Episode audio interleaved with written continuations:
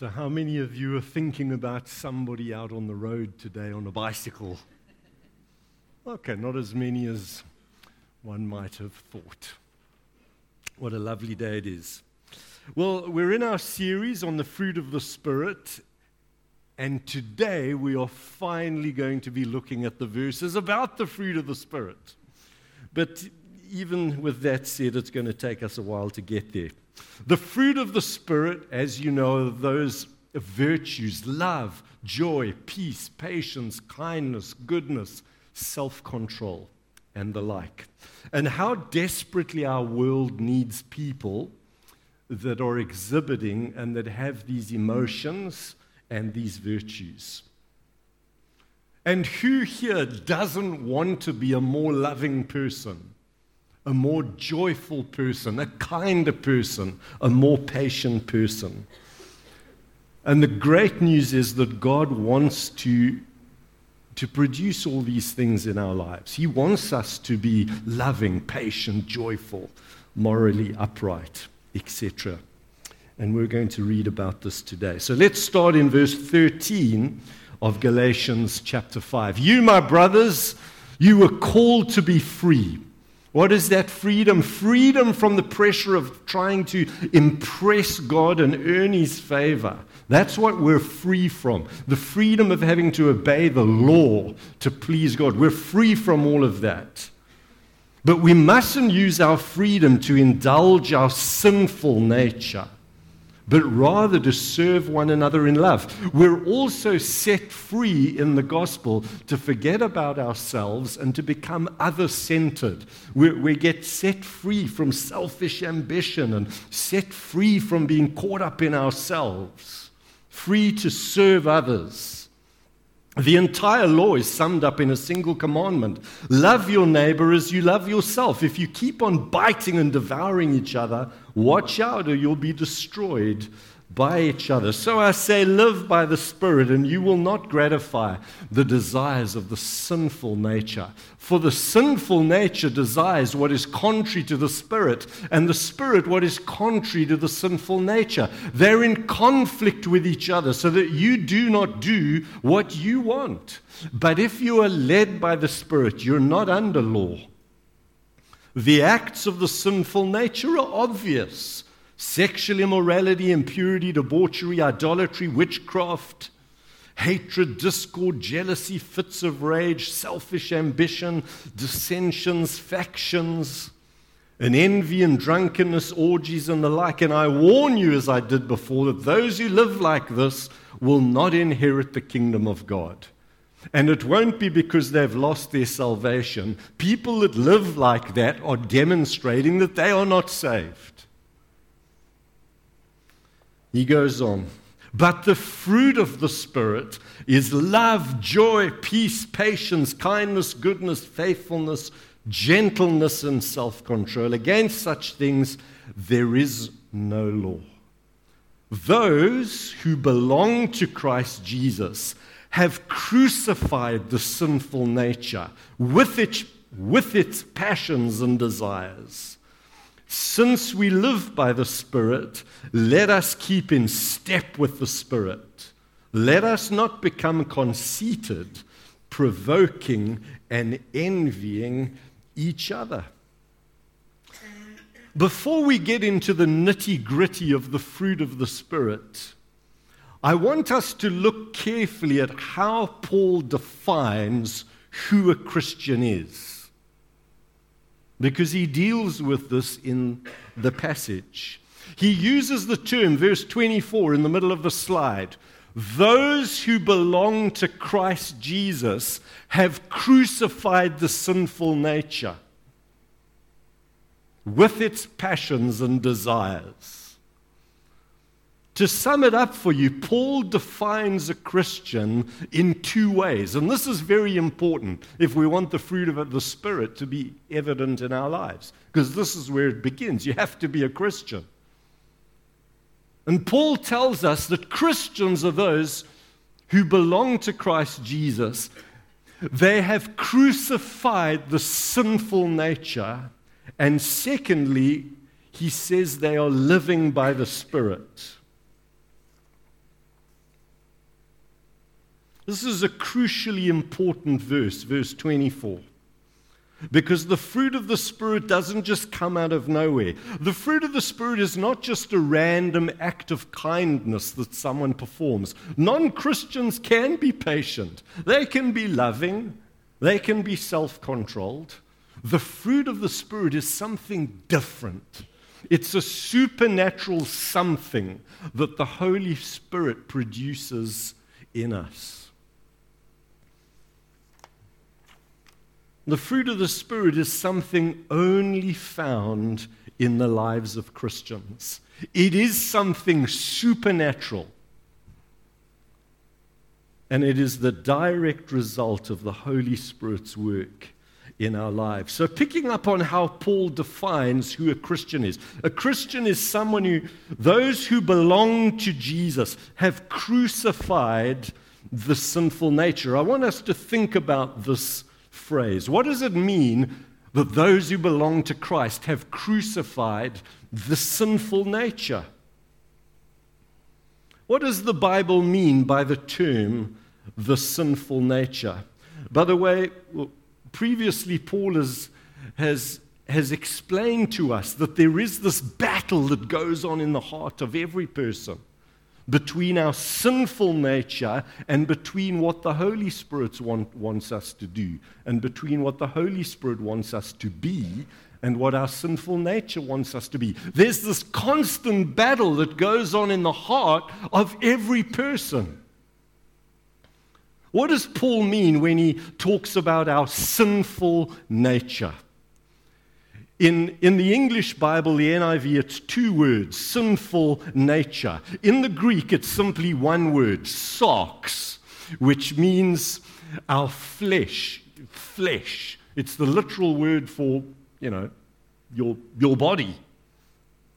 What does Paul mean by sarx? What is the sinful nature that we all have? We need to understand that the Greeks and the Hebrews viewed the world very, very differently. The Greeks despised the material world. For Greek people, what was spiritual was what really counted. We see this even in the philosophy of Plato, that everything down here is just a poor shadow of the spiritual reality that exists somewhere else. So, for the Greeks, uh, the spiritual side of a thing was what really mattered. And salvation was about escaping this material world. We still see that in New Age belief that, uh, and in Hinduism. Nirvana is the spiritual state of perfection. That's not a Christian idea at all. The, the Hebrew idea was, was material affirming that, that creation and even our bodies are good things, and that salvation is not jettisoning the body. It's, it's having a new physical body. Living here, heaven is a, a new heaven and a new earth. And so when Paul says, Oh, it is my flesh that is bad, I must crucify my flesh, he's not actually talking about the physical body. He's using the word sarx to refer to everything about him as a person that is ungodly, that is fallen, that is sinful. And many of our sinful desires have nothing to do with our physical desires. Sure, gluttony is a physical desire, and it's wrong. Sexual immorality, when wrong, sexual desire, when wrongly expressed, is a physical desire and it's wrong. But many desires of the flesh are purely psychological or spiritual, like envy, like jealousy, like hatred. These are not physiological things from our flesh, but that's all part of our, our fallen nature. Paul, uh, sorry, David describes his sinful nature in this way. After he's convicted of his sin of adultery and murder and rationalization, after Nathan comes and tells him this little story about, oh, there was this man that had a little lamb that he loved and stroked, and there was a king who had fields of sheep, and a guest came for dinner. And instead of taking one of his thousand sheep to serve up for dinner, he went to this man's house, grabbed that little lamb that that man loved, killed it, cooked it, and served it. Served it. And David is furious and he says, Who bring this man to me? I'm going to kill him. He's worthy of death. Nathan the prophet says, You are the man because of how you treated another man's wife. And after he's convicted of his sin, he says, Surely I was sinful from birth, sinful from the time my mother conceived me. You desire truth in the inner parts. Here's David, 3,000 years ago, recognizing that he has a sinful nature. He, he didn't start being a sinner when he was 20. We are not sinners because we sin. We sin because we are sinners. We all have a sinful nature. Jesus put it this way He said, It is out of the heart that come evil thoughts, murder, adultery, immorality, theft, false testimony, slander. The problem is here, folks. It's, it's our heart, it's our spirit, it's our psyche. It's not our flesh. Sure, our bodies are getting older and we suffer as part of this fallen creation. But when Paul says flesh, he's referring to our sinful nature. Sin is deeply embedded in our souls, in our psyche. And in this chapter, Galatians 5, we're told that those who belong to Christ Jesus have crucified the sinful nature with its passions and desires.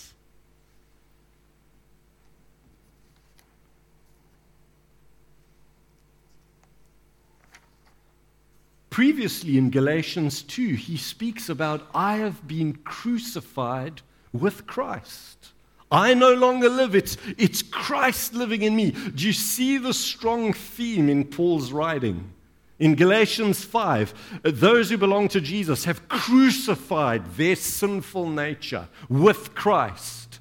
Here in Galatians 2, I have been crucified with Christ. There's a little picture for you to to see.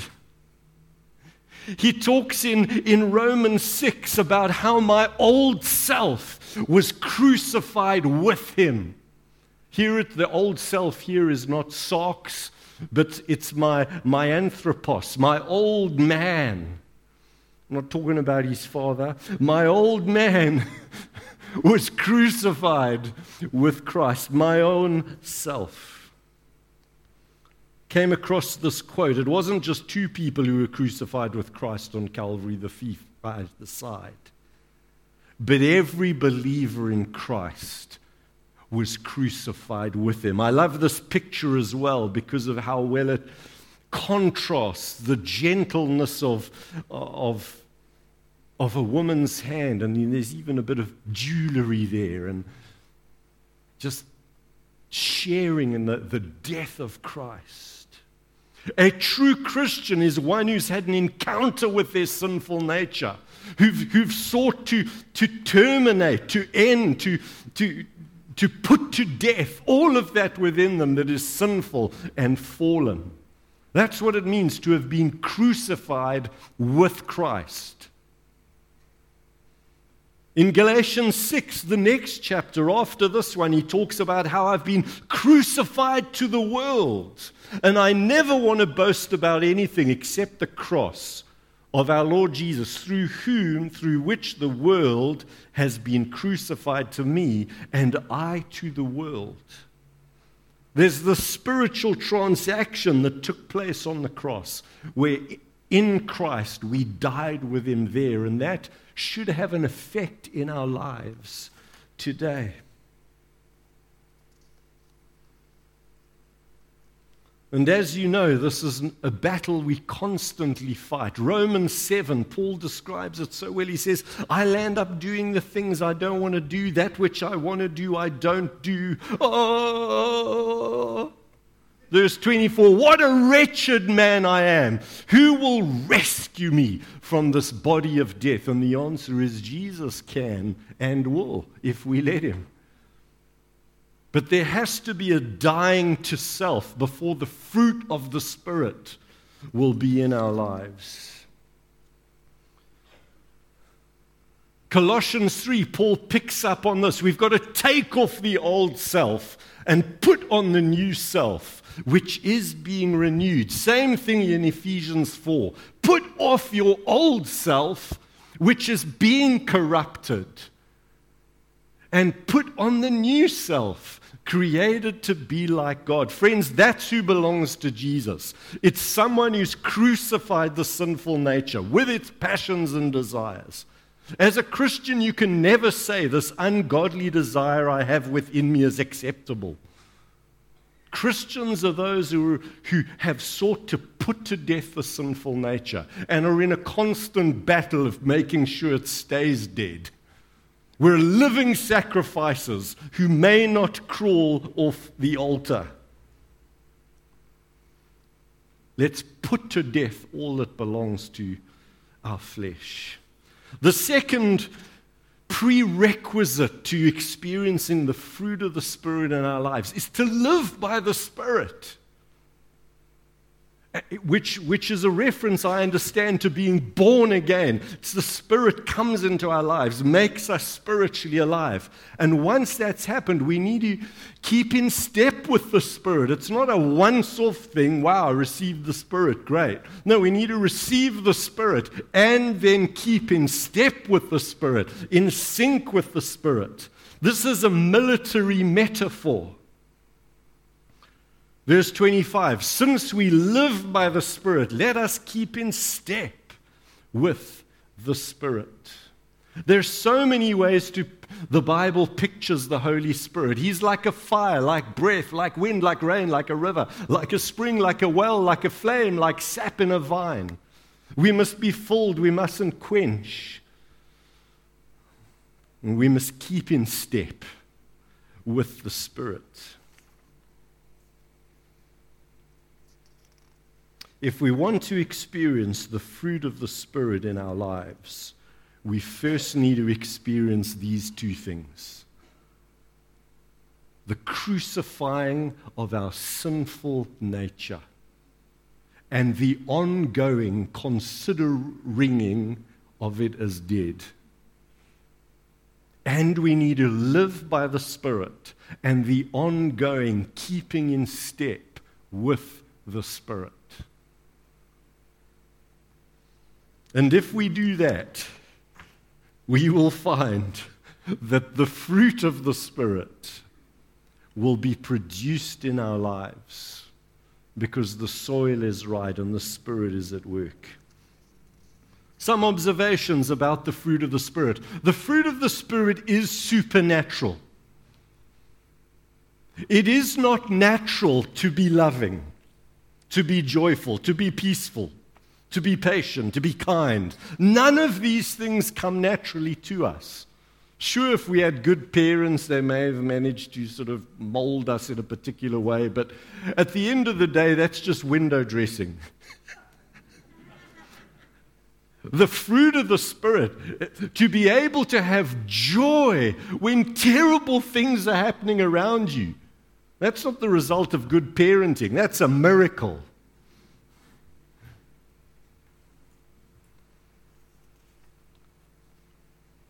And where Christians depart from their liberal humanities brothers and sisters. We do not believe that people are born good and society corrupts them. No, quite the opposite. We're born bad, and, and society helps maybe us be a little bit better. But fundamentally, we're all born with sinful, depraved natures. The Reformed doctrine of the depravity of sin means that every part of our life and being has been affected by sin. It doesn't mean we're as bad as we possibly could be, but it does mean we all have the potential to be terrible. And when we see a murderer and a rapist or whatever it is on trial for some horrendous crime, it truly can be said, There, but for the grace of God, go you and I. We have within all of our hearts the potential to do horrendous things and to justify them to ourselves. The fruit of the Spirit is contrary to what we would naturally do. I think I've covered this point. Because we would naturally do all the wrong things. The deeds of the sinful nature are obvious, says Paul. And you can read about them in the newspaper any day of the week. Thirdly, the fruit of the Spirit is the unmistakable sign that the Holy Spirit is at work in your life. Not miracles, not shaking, but being loving to people, being kind being joyful, having peace when there's no reason to have peace. This is the, the unmistakable evidence that the Holy Spirit is at work in a person's life. But as we've heard from Paul, the fruit of the Spirit is not automatic. We have to put off the old and put on the new and allow the Holy Spirit to work in our hearts. Let's take a look at some of the Spirit's fruit. Agape love.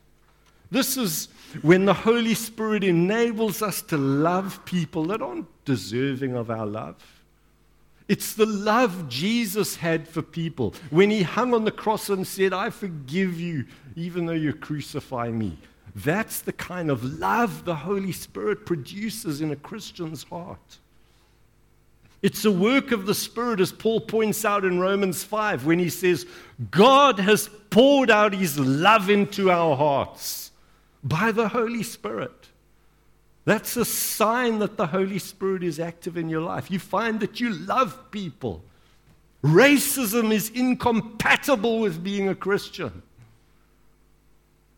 For it is the love of God, which is a sign of the, the Holy Spirit's presence poured out in our hearts toward others. Joy is part of the fruit of the Spirit. Happiness and joy are two different things. People can be happy because stuff's going well. Joy is that feeling of contentment and deep seated something, it's hard to put it into words, even though terrible things are going on. That's what joy is. Paul writes Philippians from, from jail, and he says, I always pray with joy. The Holy Spirit produces joy in our hearts despite what's going on. Peace is part of the, the fruit of the Spirit. Are you a person who has deep peace? So many people today don't have peace. It's the third fruit of the Spirit. And it's peace that passes understanding. Verse 7 of our slide. And the peace of God, and now that peace gets described, which transcends understanding. Paul means which defies logic.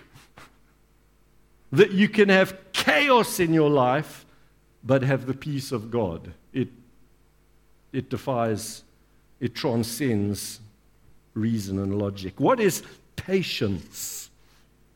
The Greek word used here, macrothumia, means not taking revenge. When someone has wronged you, it's that ability to just let it go. That too is a work of the Holy Spirit, not taking revenge. What is kindness? Strong's lexicon tells us the word here, kindness, it means sweetness of disposition, gentleness in dealing with others, kindness, affability, the ability to act for the welfare of those taxing your patience. That's what kindness is. What is goodness? It struck me this morning. This is a word that's dropped out of our vocabulary because unfortunately it's not really important in our, in our society, in the world today. But the Greeks had a term for goodness. It meant moral excellence. And people were lauded for pursuing moral excellence. It means the state of being good, virtuous, above reproach. Faithfulness probably corresponds to our integrity today. There's a truthfulness about you, an honesty about you in, in your dealings with other people. You, you are who you say you are. Faithfulness, gentleness, we've looked at, self control. It's ironic that the more we give over control of ourselves to the Holy Spirit, the more self control we gain. And I couldn't help but thinking of, of AA and the famous 12 step program, which started off as a very Christian thing. We, uh, step one of the 12 steps, we admitted we were powerless over alcohol that our lives had become unmanageable. And, friends, that's often where freedom starts that recognition I'm stuck, I'm in a hole that I cannot get out of. Step two, I came to believe that a power greater than myself could restore us to sanity. Three, I made a decision to turn over my will to God. Nowadays, that's a little bit watered down. It's kind of God as I understand Him to be. But originally, it was the God and Father of our Lord Jesus Christ. Self control, the ability to manage oneself, actually starts as we say, Lord, will you take over? Will you help me? In closing, can you say today, I have crucified my sinful nature, my flesh, and all its desires. Can you say, We are those who have taken up our cross and of following Jesus? We consider ourselves to have been crucified with Christ, and we are daily considering our sinful nature and its desires as null and void. We have been crucified with Christ. Secondly, are we seeking to, to keep in step with the Spirit? Are we living not in, in, with human effort, but are we living by the power of the Spirit at work within us? Are we seeking to keep in step with the Spirit? And the final challenge for all of us today is Is the fruit of the Spirit evident in my life? Because this is the slam dunk test of whether a person is a Christian or not. Are you becoming a more loving, joyful, peaceful, kind, self controlled, morally good, faithful person? I hope you are. Let's pray together as we have the worship team back on the stage. Lord, this is tricky stuff we've been looking at. When Paul talks about, I've crucified my sinful nature with its desires. Help us to understand, Lord, what it means to be crucified with Christ, to consider the world crucified to us and us to the world. And help us, Lord, to to understand what it means to live by the Spirit, to keep in step with the Spirit. Lord, we want to win this battle over our sinful nature. We say with David, Surely you desire truth in the inner parts. Surely I was, have been sinful from birth.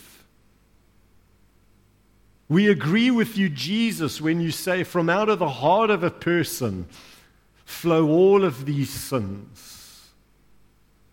And we say with Paul, Wretched person that I am, who will save me from this body of death? Thanks be to God, Christ Jesus. Lord, come and wash us afresh today. When our sinful nature rears its ugly head, decapitate that thing, Lord. And Holy Spirit, have your way in our lives. That it would be evident to others and to a watching world that we are changed. Work within us, Lord. Thank you for joy in painful circumstances for peace in troubled times, for self control in the face of temptation. Come and transform our lives, Lord, until Christ is formed in us, so that you can be glorified, Lord. Thank you for this great salvation in which we share. We love you, Lord. Amen. I believe this song would be a fitting response. But I want us not just to sing it, I want us to believe it and say it to Him. And as we sing it to Him, if maybe you don't know how to pray, might seem a strange thing to say, but if you don't know how to pray, would you come and stand here in front and maybe have one of the pastoral leadership leadership of the church just pray with you when the music fades?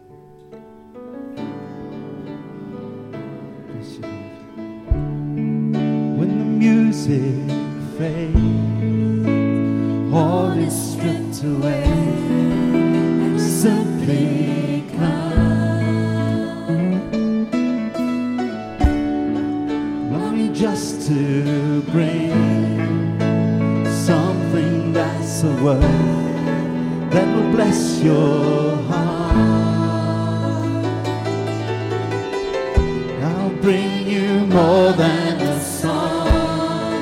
for a song in itself is not what you have required. You search much deeper within through the way things appear. You look into my heart. I'm coming back to the heart all about you. It's all about you, Jesus. I'm sorry, Lord, for the thing I made it. When it's all about you, it's all about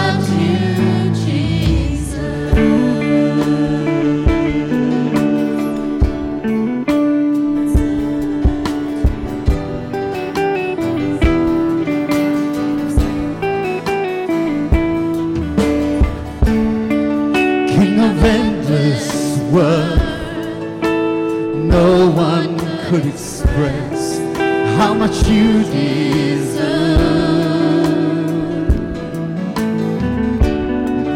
Though I'm weak and poor, all I have is yours, every single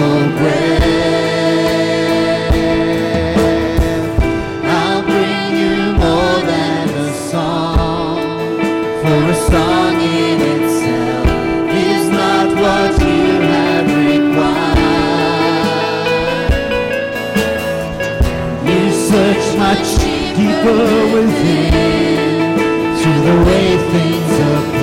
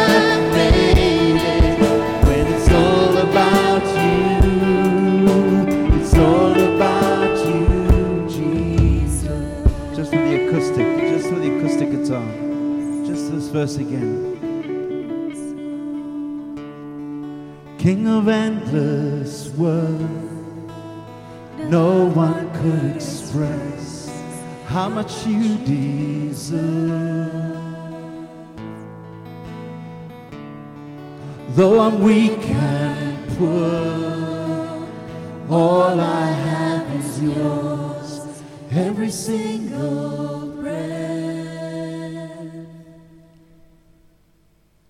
Just give it to Him. Just give it to Him.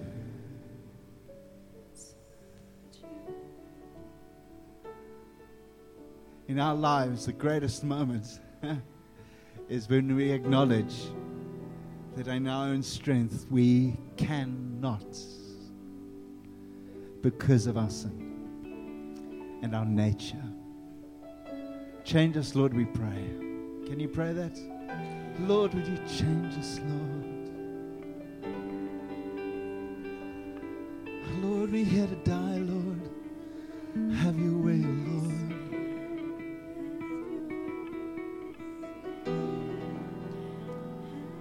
Really encourage you as well in the world in which we compare ourselves to others. Folk, the only one we compare ourselves to is Christ Himself, is Jesus. Blessed be your name, Lord.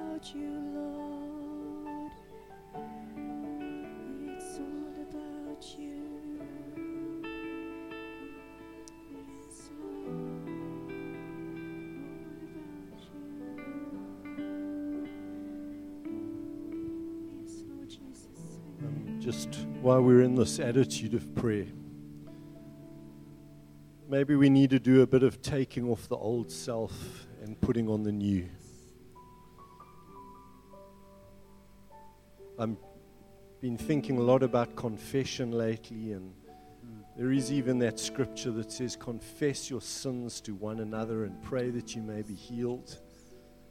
And sometimes we do hit a brick wall in our personal process of sanctification, and sometimes we do need others to pray with us. But it always starts with us recognizing and owning a particular area in our lives that is not pleasing to God. And maybe you can think of struggles you're having right now. I want to just encourage you to bring that thing to God to you don't have to name it out loud, but you need to name it in your head. And you need to say to God, yeah, because until we name a thing, we can't deal with it. I just want to encourage you to name whatever sins you're struggling with, whatever evidence there is of your sinful nature rearing its ugly head. Just bring it to the Lord now and say, Come, Lord, just strengthen me and put to death this within me. Thank you that you, you can save me, that I can overcome, that I can put off the old man. Consider the members of my body as dead to sin and alive to God. And if that doesn't work, then I encourage you to seek counsel and to have prayer and to have ministry so that you can identify the root of that thing in your heart.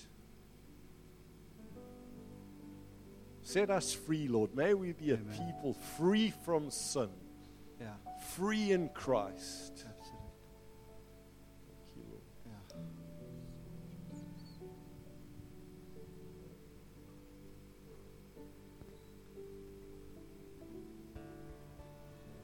You know this.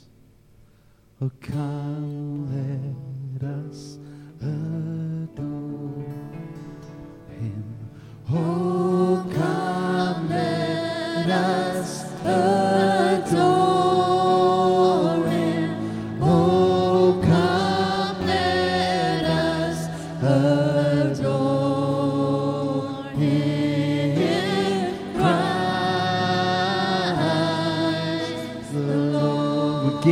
the glory.